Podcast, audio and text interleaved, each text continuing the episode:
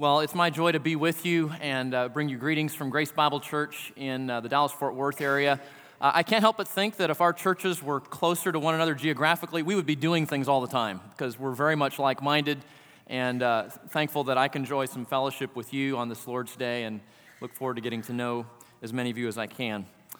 Well, I'd love for you to turn in your Bibles with me to Hebrews chapter 12. And I want to read for you uh, the text that we're going to look at in the next few minutes.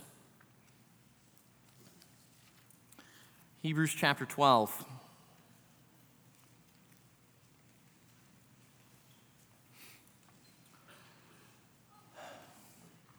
Pastors love to hear that sound. Anywhere you go, right? Well, follow along with me as I read the first 11 verses. Hebrews chapter 12. Therefore, since we have so great a cloud of witnesses surrounding us, let us also lay aside every encumbrance and the sin which so easily entangles us, and let us run with endurance the race that is set before us, fixing our eyes on Jesus, the author and perfecter of faith, who for the joy set before him endured the cross, despising the shame, and has sat down at the right hand of the throne of God. For consider him who has endured such hostility by sinners against him, so that you will not grow weary and lose heart. You have not yet resisted to the point of shedding blood in your striving against sin, and you have forgotten the exhortation which is addressed to you as sons. My son, do not regard lightly the discipline of the Lord, nor faint when you are reproved by him. For whom the Lord loves, he disciplines, and he scourges every son whom he receives. It is for discipline that you endure, for God deals with you as sons. For what son is there whom his father does not discipline? But if you are without discipline, of which all have become partakers, then you are illegitimate children and not sons. Furthermore, we had earthly fathers to discipline us, and we respected them. Shall we not much rather be subject to the Father of spirits and live? For they disciplined us for a short time as seemed best to them but he disciplines us for our good so that we may share his holiness. All discipline for the moment seems not to be joyful, but sorrowful. Yet to those who have been trained by it afterward, it yields the peaceful fruit of righteousness. Let's pray together. Father, this is your word, and we open it now with great expectation, uh, with great care and uh, with great eagerness to see uh, what you might have for us today. Uh, Lord, we pray that uh, you would minister to us by your Spirit through the text of Scripture, encourage our hearts, equip us, build us up in you, and most of all, might we be transformed more and more into the image of Christ. For your glory, we pray. Amen. Well, my father was a marathon runner. In fact, uh, one of my earliest memories, uh, you know, while my kids were playing, all my friends were playing pee wee football and, and playing soccer, and not us. Uh, it was Saturday morning cross country uh, meets for us and our family, as dad was the family runner. And um, I remember memories of going to watch dad do races, do these marathons. And I can remember as a kid, even though he tried to get us into it, uh, why on the earth, why on earth would anybody want to run 26.2 miles for fun, apparently. But that wasn't enough for my dad. Uh, my dad's claim to fame was that he ran 40 miles on his 40th birthday. Uh, I biked with him for part of the way. I got to be the water boy. And then uh, the last few miles, I think I got out and jogged with him. And and uh, I, I, could not imagine running that far. And uh, when he crossed the finish line, he had charted out the course so that it ended right in front of our home. And, and uh, to the roar of, uh, well, I guess it was like my family and a few neighbors as he crossed the finish line. But, but, but the thing that I remember most as he crossed the finish line, having completed this incredible journey, and this is absolutely true, he was not even breathing hard. How do you do that? No red cape, no blue suit. This was dad. And, and he had an ability to, to run uh, like no one I ever knew. How does he do that? Well, the answer for how a distance runner like my dad is able to do 40 miles is the word endurance. Endurance is the capacity to hold out or bear up in the face of difficulty. That's what it means. And, and you know this, but the Bible regularly equates the believer's life to that of a long distance race.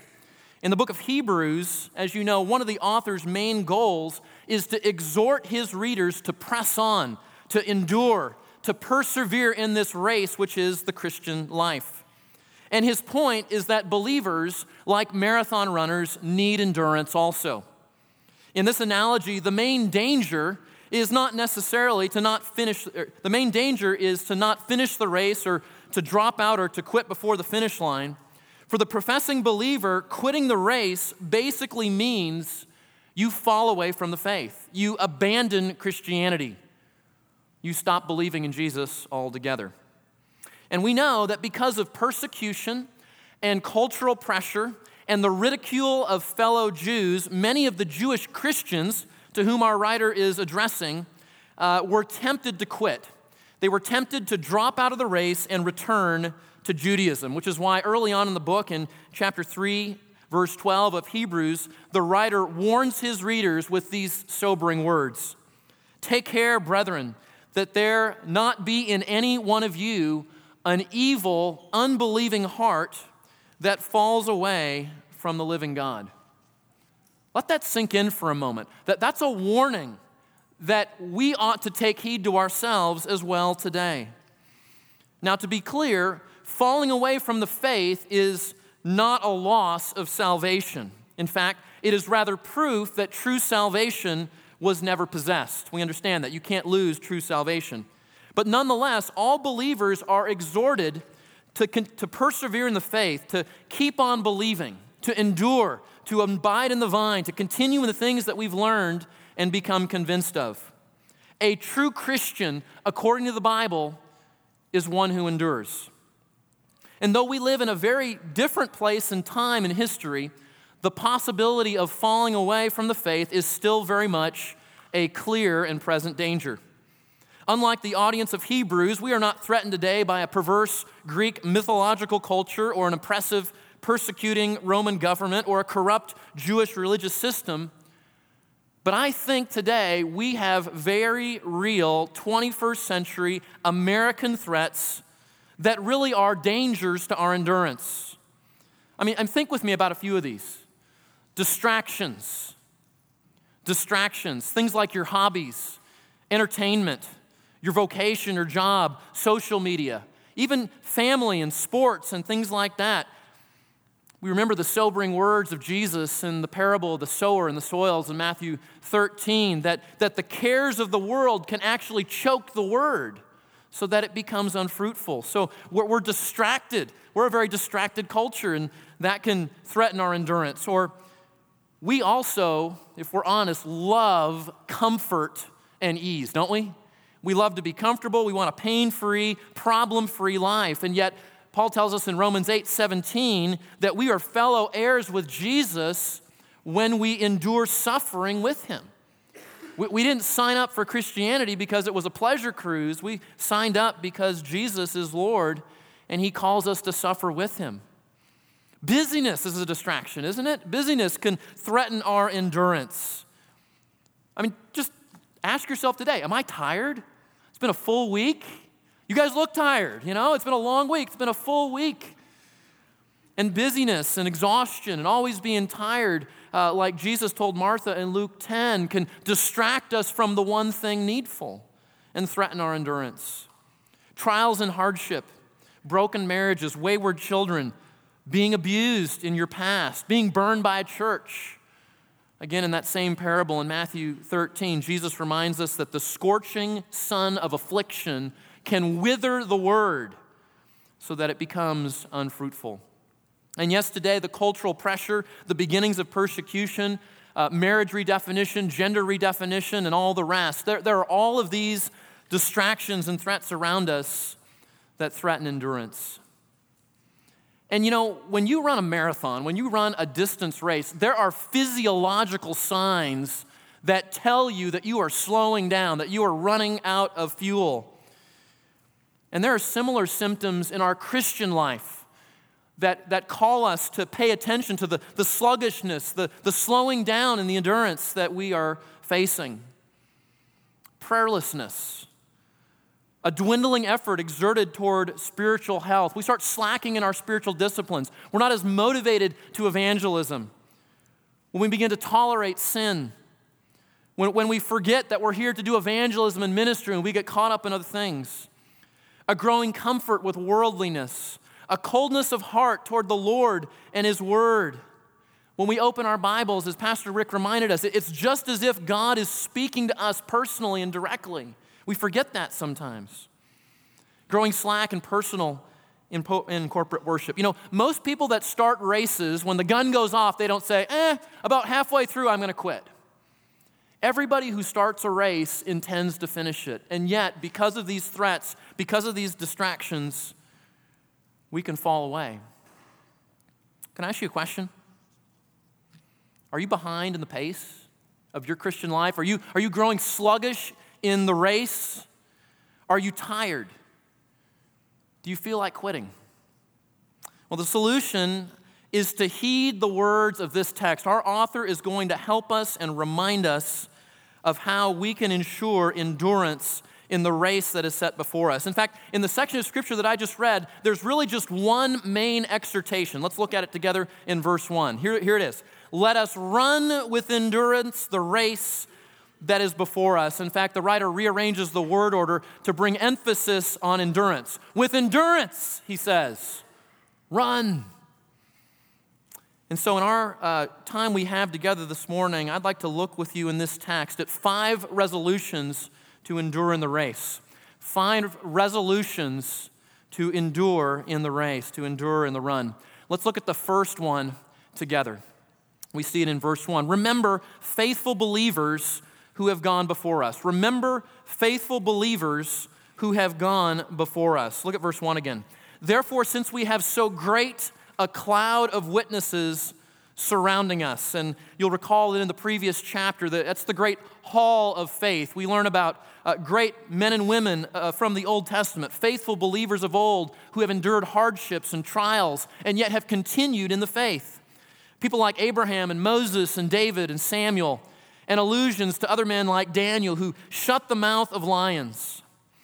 Now, when our writer uses the word witnesses, he, he's not picturing that they're up in heaven looking down on us in some way. No, no, no. The, the, the, writer means by that that these men and women, these believers of the Old Testament, testify or witness to us through, our, through their life that endurance in the faith is possible. When you and I ask, well, what does faithfulness look like? That's why that chapter here exists, to, to demonstrate the reality of faithful men and women of old who have endured.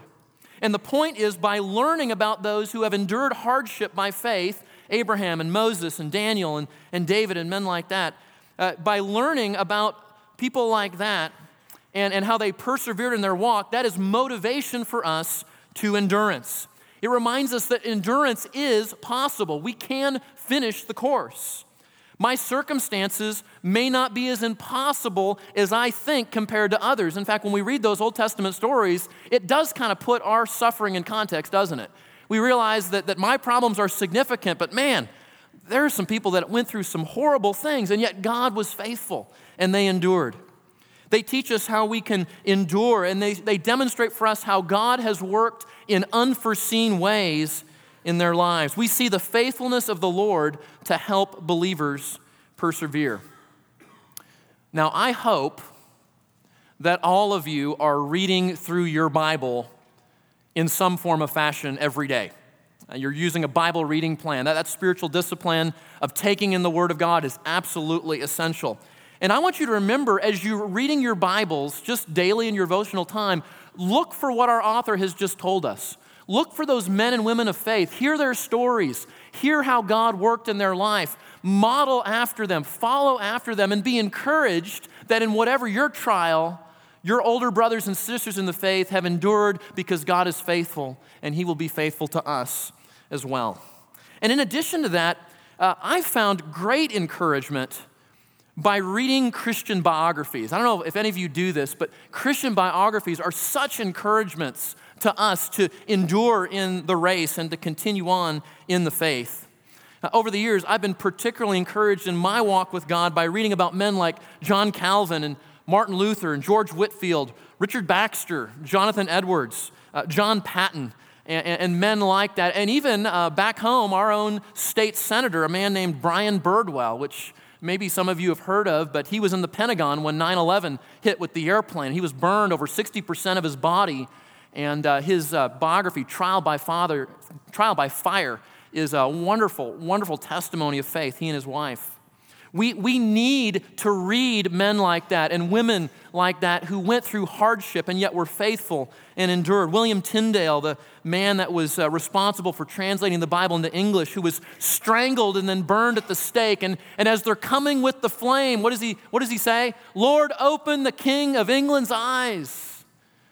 Don't you want to be like that? Don't you want to uh, respond like that if you were ever called to lay down your life for your faith? Or John Bunyan, the, the famous Puritan pastor who spent 12 years in prison. And this was a man, his, his previous wife had passed away, so he's newly married, and his wife was so stressed by Bunyan going to prison that she actually miscarried. Bunyan had four children. One of them was his blind daughter, and he often wrote in prison how he longed to see his daughter. You know what the crazy thing is about Bunyan? He could have left prison any day that he wanted. All he had to do was agree not to preach. And yet he endured for 12 years, multiple imprisonments, and of course, while he was in there, he produced the second best selling book of all time, The Pilgrim's Progress. Brothers and sisters, we need to learn from, from Christians of old like that and be encouraged to the, the great cloud of witnesses that have gone before us. And, and I can tell you that other than the Bible itself, I have grown more spiritually by reading Christian biographies than any other type of book. So if that's not your habit, I would encourage you to do so. So we need to remember faithful believers who have gone before us. That's the first resolution to endurance. We need to learn from them, be motivated by their endurance and their faithfulness and let that encourage us to spur ourselves on in our race. Well, let's look at the second resolution that we see in our text, the second resolution to endure in the race. And uh, it is this we need to remove all hindrances to endurance. Remove all hindrances to endurance. Look, look back at verse 1 with me. Let us also lay aside every encumbrance and the sin which so easily entangles us. He says, lay aside, put it off. And that word encumbrance literally means bulk or weight. It refers to the reality that athletes have to be in shape in order to compete. They're not overweight, they're not carrying extra pounds that could inhibit their performance. Now, you guys know next year, 2020, will, will be the year that we have another Summer Olympic Games, right? And I don't know about you, but my family loves some Olympics. We love to gather around the TV and, and watch those events. And particularly if you, if you think about track and field, and uh, I grew up in a running family, so shocking that I would watch track and field, right? And uh, you, you, ever noticed a long distance runner? I mean, do they look like they've been eating too many Cinnabons when they get out there on the track, right? Is that, is that what they look like? No, these guys are lean and they're fit and they have gotten rid of all the extra pounds because they don't want to let anything inhibit them. And the phrase, secondly, there we see the second phrase, the sin which so easily entangles us. That it pictures the removal of superfluous clothing and other items that would have kept an athlete from running freely and smoothly. And, and you know, in the original Olympics, in the Greek games, that often athletes was actually stripped down and run naked. Uh, and nowadays, when we watch the modern Olympics, uh, this is how the typical runner comes out. Right? He comes out, he's got the full blown Nike suit on, he's got the $3,000 Bose Bluetooth enabled uh, you know, headset, and he's rocking on to his pre race music, right? But when that gun goes off, where are all those items? They're stowed, right? He's not running, he's not bouncing around with the, with the Bose headset on. No, no, no. All those are put away, the workout suit is removed, and they are in a slick running attire. They've removed all of those extra things that might inhibit them in the race. And we can see here by analogy what our writer is getting at. He's saying this What areas of our spiritual life are we carrying extra weight that is holding us back in our Christian life? Do you know what those things are? Do, do, you know what the things in your life are that are inhibiting you and entangling you and tripping you up in your relationship with Jesus Christ? Are you drifting? This is, this is really a question worth pondering. In fact, I think, I think that most Christians would say, I know exactly the things that are tripping me up in my walk with God. I'm just not, I'm just not doing anything about them. And our writer exhorts his readers if we are going to endure in the race, we need to identify those things, get rid of those things, turn them away. In fact, I'll, can I just encourage you? As God has brought conviction to your heart, as, as, you've been hearing this text and hearing, what is it that's inhibiting me? Can I just challenge you? Write one thing down. What is one thing that you could say, you know what, I really need to deal with this? I've been putting this off for way too long. I know that this is inhibiting me in my walk with God and my ministry. Would you do that? Write that down. Be, be specific. If your doctor identified a malignant tumor and you did nothing about it, what's going to happen to you? You're going to die, probably. You're going to die. You need to get that cancer removed. You need to, you need to put off any of those inhibit those things that are inhibiting us, so easily entangling us. Don't ignore your spiritual tumors or you threaten your own endurance. Treatment is available. Treat, this cancer is treatable. Here's how you do it turn to Jesus in repentance and faith. Ask Him to help you. Confess your sin. Put those things off and replace them with righteousness.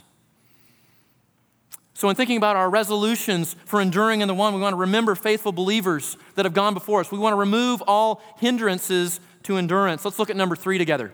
Number three, we need to rivet our eyes on Jesus. Rivet our eyes on Jesus. Look at, number, look at verse two with me.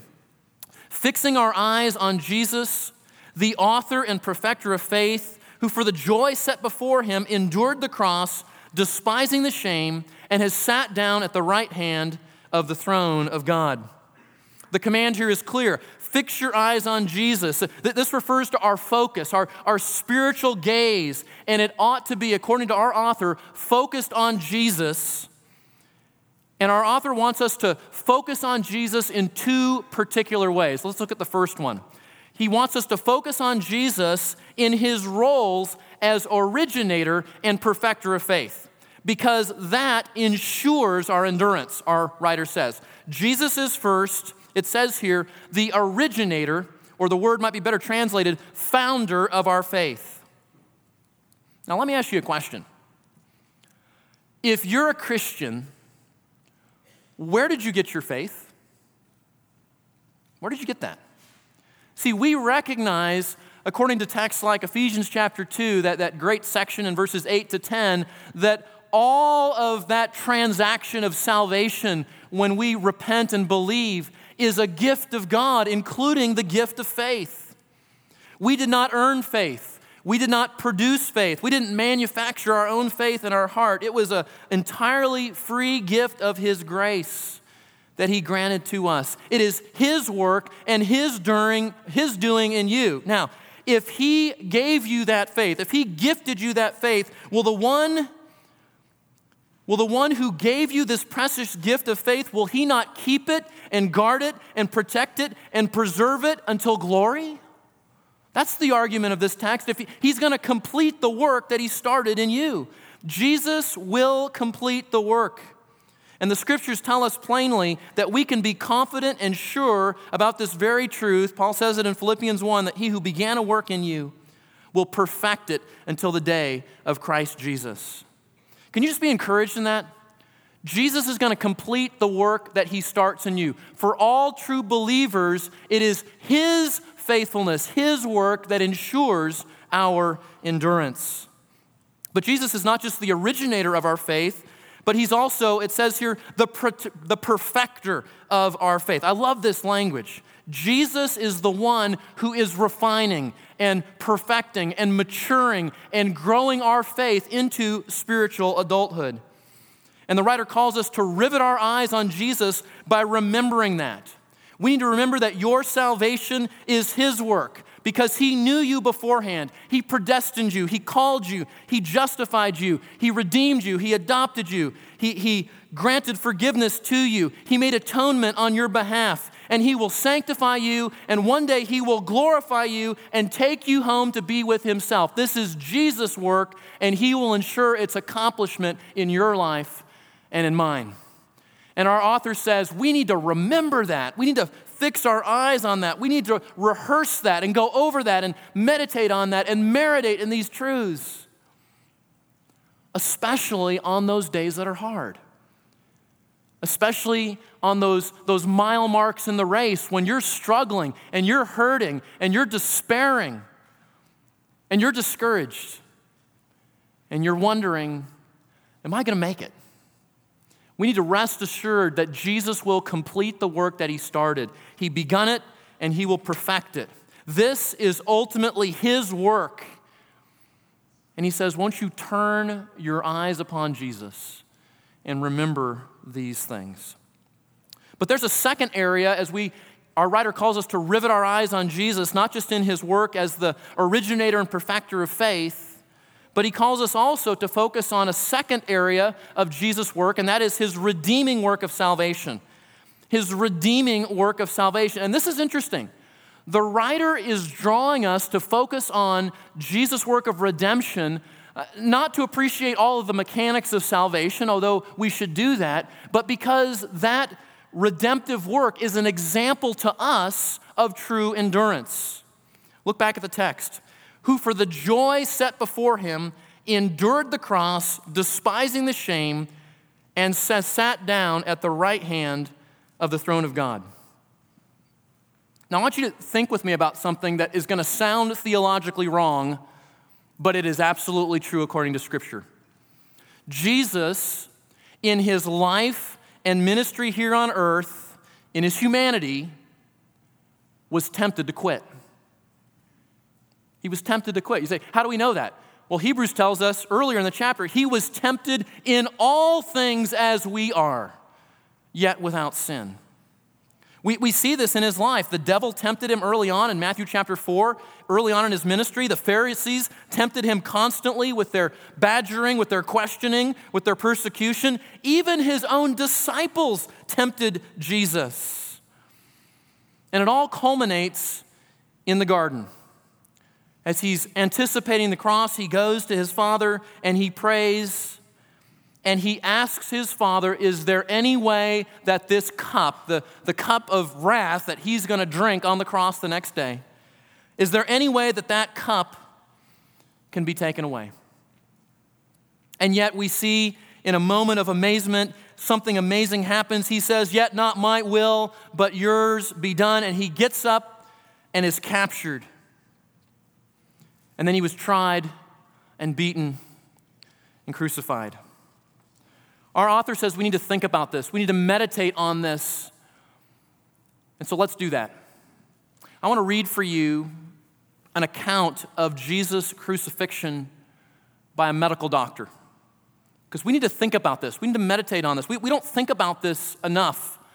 And our author is saying we need to do this as a reminder of what endurance is. Listen, listen to medical doctor Dr. C. Truman Davis, who wrote this account. After the arrest in the middle of the night, Jesus was brought before the Sanhedrin and Caiaphas, the high priest. A soldier struck Jesus across the face for remaining silent when he was questioned by Caiaphas. The palace guards then blindfolded him and mockingly taunted him to identify them as they passed by. And they spat on him and they struck him in the face. Early in the morning, Jesus, battered and bruised, dehydrated and exhausted from a sleepless night, is taken across Jerusalem to the praetorium of the fortress of Antonia. And it was there, in response to the cries of the mob, that Pilate ordered Barabbas released and condemned Jesus to be scourged and eventually crucified. Preparations for the scourging are carried out. The prisoner is stripped of his clothing, and his hands are tied to a post above his head. The Roman legionnaire steps forth with his flagrum, or uh, in his hand. It's a short whip consisting of several heavy leather thongs with two small balls of lead attached to the end and possibly laced with bones on the end as well. The heavy whip is brought down with full force again and again across Jesus' shoulders and his back and his legs. The small balls of lead first produce deep bruises, which are broken open by subsequent blows. And finally, the skin of the back is hanging in long ribbons. And the entire area is an unrecognizable mass of torn, bleeding tissue. When it is determined by the centurion in charge that the prisoner is near death, the beating is finally stopped. The half fainting Jesus is then untied and allowed to slump to the stone pavement, wet with his own blood. The Roman soldiers see a great joke in the provincial Jew claiming to be a king, so they throw a robe across his shoulders, place a stick in his hand for a scepter. A small bundle of flexible branches covered with long thorns is pressed into his scalp. Again, there is copious bleeding the scalp being one of the most vascular areas of the body. After mocking him and striking him across the face, the soldiers take the stick from his hand and strike him across the head, driving their thorns deeper into his scalp. Finally, they tire of their sadistic sport, and the robe is torn from his back. This has already become adherent to the clots, to the blood, and the serum in the wounds, and its removal, just as the careless removal of a surgical bandage causes excruciating pain, almost as though he, almost as though he were being again whipped and his wounds began to bleed again. The heavy beam of the cross is then tied across his shoulders, and the procession of the condemned Jesus, two thieves, and the execution detail begin its slow journey. The weight of the heavy wooden beam, together with shock produced by the copious blood loss, is too much. Jesus stumbles and he falls to the ground. The rough wood of the beam gouges into the lacerated skin and muscles of the shoulders. He tried to rise, but human muscles have been pushed beyond their endurance. At Golgotha, the beam is placed on the ground, and Jesus is quickly thrown backward with his shoulders against the wood. The legionnaire feels for the depression at the front of the wrist. He drives a heavy, square, wooden and iron nail through the wrist and deep into the wood. Quickly, he moves to the other side and repeats the action being careful not to pull the arms too tightly, but to allow some flexing and movement. The beam is then lifted in place, and at, at the top of the stipes, the reading is put in place Jesus of Nazareth, King of the Jews. The left foot is pressed backward against the right foot, and with both feet extended and toes down, a nail is driven into the arch of each. As the arms fatigue, great waves of cramp sweep over the muscles, knotting them in deep, relentless fatigue and throbbing pain. With these cramps comes the inability to push himself up upward, hanging by his arms. The pectoral muscles are paralyzed, and the intercostal muscles are unable to act. Air can be drawn into the lungs, but cannot be exhaled. Jesus fights to raise himself in order to get even one short breath. But finally, carbon dioxide builds up in his lungs and in the bloodstream, and the cramps partially subside. Spasmodically, he is able to push himself upward to exhale and bring in the life giving oxygen. Hours of this limitless pain, cycles of twisting, joint rending cramps, intermittent partial asphyxiation, searing pain as tissue is torn from his lacerated back as he moves up and down against the rough timber. Then another agony begins a deep, crushing pain in his chest as the pericardium, slowly filling with serum, begins to compress the heart. The compressed heart is struggling to pump heavy, thick, sluggish blood into the tissues. And then the tortured lungs are making frantic efforts to grasp in small gulps of air. The markedly dehydrated tissue send in their flood of stimuli to the brain. And Jesus gasps, I thirst. He can feel the chill of death creeping in through his tissue. With one last surge of strength, he once again presses his torn feet against the nail, straightens his legs, takes a deep breath, and utters his seventh and last cry Father, into your hands I commit my spirit. He bows his head, breathes his last breath, and dies. And yet, as horrible as recounting the physical death of Jesus, that is not what the Bible says was the most excruciating part. We know as he's hanging on the cross, he, he cries out in, in a spiritual moment unlike any other that history has ever seen as he is bearing the horrific, undiluted, full strength wrath of God over sin, and he cries out, My God, my God, why have you forsaken me?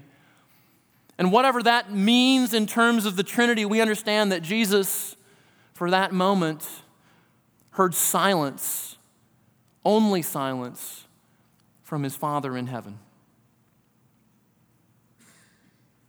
And yet, look at our text.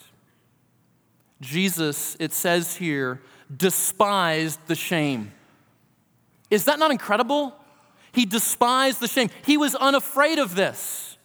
He, he was not swayed away from this. He endured it. He didn't quit. This is the greatest example of endurance we have ever seen. How did he do it? You say, well, he was the Son of God. Yes. But look at what it says. How did he endure it? One word. One word explains his endurance joy. It's joy. Look, look at it. He says, For the joy set before him. You say, what, what is this joy? What is the joy that, that helped Jesus to endure this suffering, both physical and spiritual? What was this joy that compelled him to not be fearful in the midst of this incredible, incredible pain and, and death? It was this it was the overwhelming delight of comp- completing the Father's will by accomplishing the work of redemption so that God and sinners could be reconciled. That was his joy. His greatest joy was to see the smile on his Father's face, to hear, Well done, my good and faithful Son. His joy that caused him to endure was the joy of pleasing his Father. One commentator wrote this His joy is the joy of heaven over every sinner who repents and returns to the Father's home, over every lost sheep that is found, over every son that was dead and is alive again.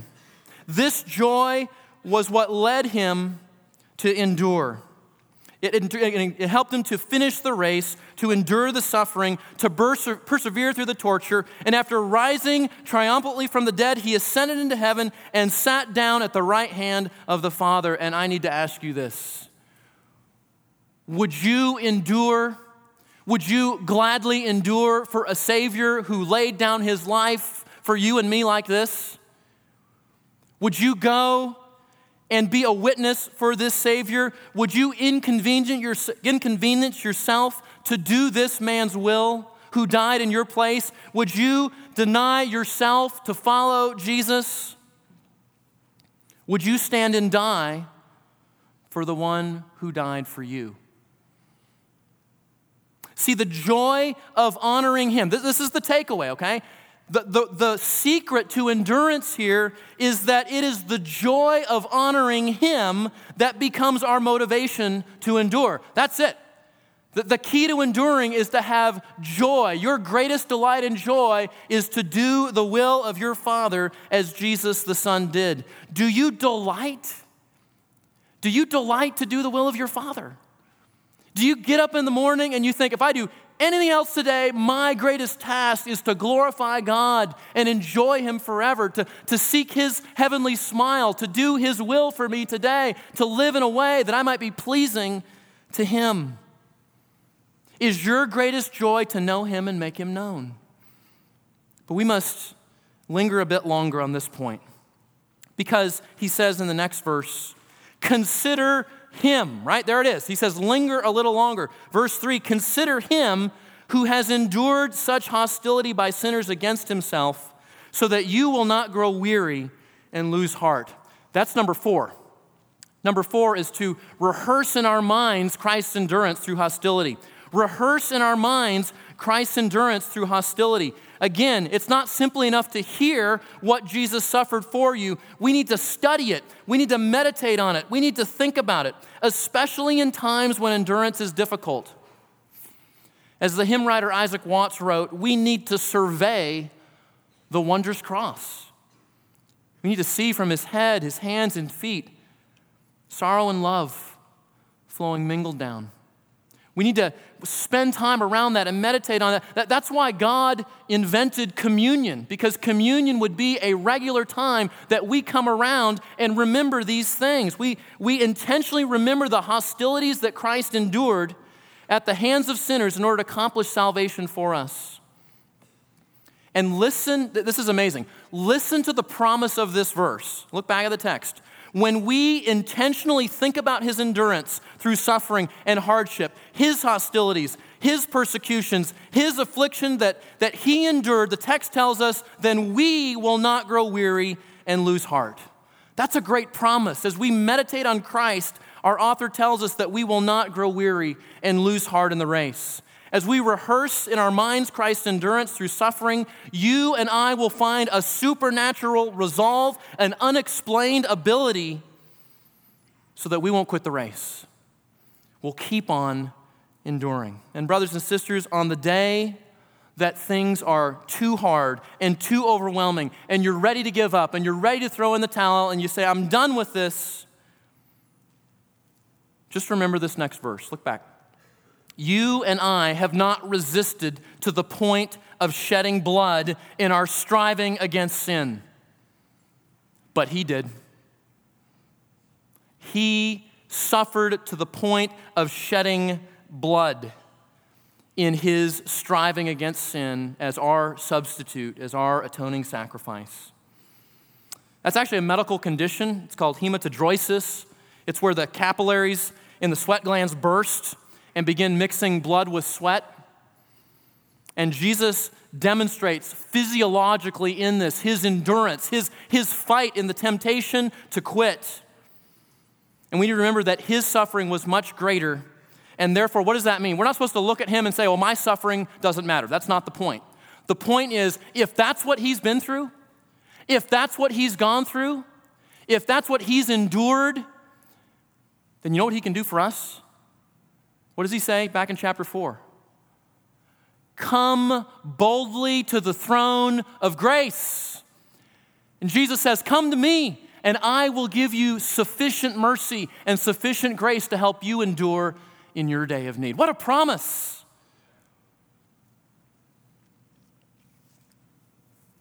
There's one more thing we need to look at. Look at this next section. Look back at the text. Have you forgotten the exhortation which is addressed to you as sons?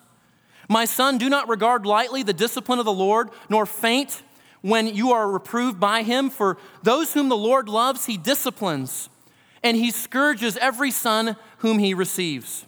It is for discipline that you endure, for God deals with you as sons. For what son is there whom his father does not discipline? But if you are without discipline, of which all have become partakers, then you are illegitimate children and not sons. Therefore, we had earthly fathers to discipline us, and we respected them. Shall we not much rather be subject to the Father of spirits and live? For they disciplined us for a short time as seemed best to them, but He disciplines us for our holiness, so that we may share, for our good, so that we may share in His holiness. For all discipline for the moment seems not to be joyful but sorrowful, yet to those who have been trained by it, afterward, it yields the peaceful fruit of righteousness. Now, I know what you're thinking.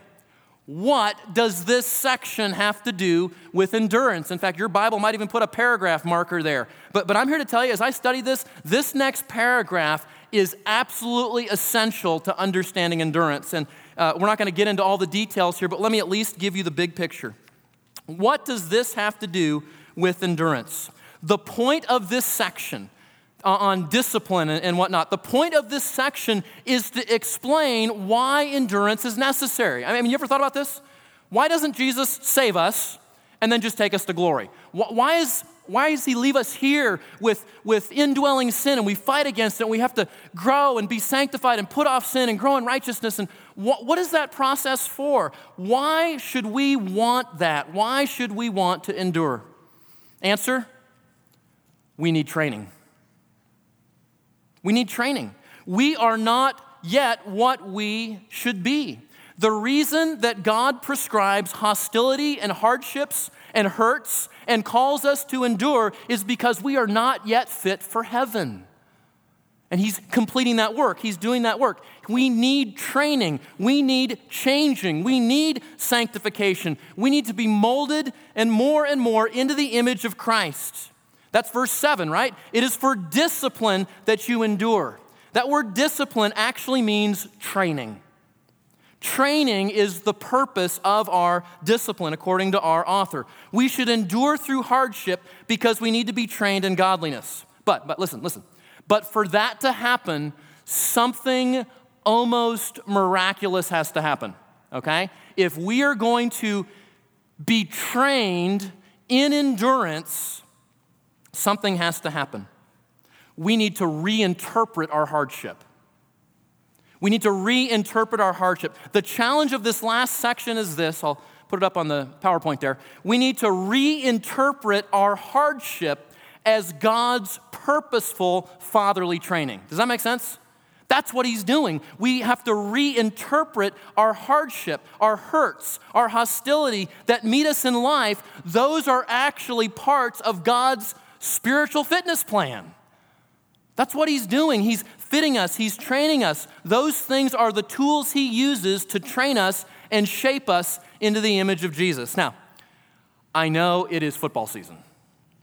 And I know, like you, you will watch on the sidelines some of these coaches, right? And in their better moments, you see the, the, the, veins bulging out of their neck and they're, they're shouting things, and the camera shouldn't be on them because it's picking up words that the camera shouldn't pick up on. And uh, it's a tyrant coach, right? But that's not the picture here. The picture here is not a tyrant coach who's whipping us into shape. No, no, no. The picture here of, is of a wise father. Look at verse 7 again. God deals with you as sons, and his purposes are good. Look at verse 10. He disciplines us, meaning he trains us, even sometimes using the spiritual rod on us. Why? For our good, so that we may share in his holiness. Here's the perspective. Here's how we need to reinterpret the hardship of life. Look at verse 11. All discipline for the moment seems not to be joyful, but sorrowful. Yet to those who have been trained by it, see, there's training, afterward it yields the peaceful fruit of righteousness. See, when we're in the midst of that hostility and hardship and hurt, when we're, when we're in the middle of trouble and a trial, we're not being joyful, are we? We're sorrowful, just as this text tells us. But we need to remember that God is using those hardships, He's using those circumstances to train us. Why? So that afterward, the text tells us, after we are trained, we enjoy this amazing result righteousness, holiness can I just ask you, do you want to be more like Christ? Do you want to be righteous? Do you want to grow in holiness? Then you need to do this. You need to reinterpret the hardship in your life as God's training protocol to produce holiness and righteousness and Christ likeness in you. We will not endure unless we begin to view the hardships of life as God's purposeful fatherly training. This is His training program. Many years ago, when my youngest son was little, maybe, maybe two or three years old, uh, he, he's all grown up now, he's 10. Um, and uh, I don't remember the, the, circumstances, but I do remember the image. Uh, he had come up with some infection, and we took him to the doctor, and the doctor says, okay, he's going to need a shot today. And uh, you remember when your kids were young enough to kind of understand what's coming, but not quite old enough to explain how the medicine is going to help them? Do you remember that? So that's where he's at. He's panicking. He's freaking out. I mean, and, and, and the picture I have is my, my dear wife and I having to hold him down as he's screaming, as he's crying, we're holding him down as, as the nurse is bringing the shot. And I will, I will never, ever forget what he said. In the midst of his sobbing and crying and screaming, Dad, I thought you loved me.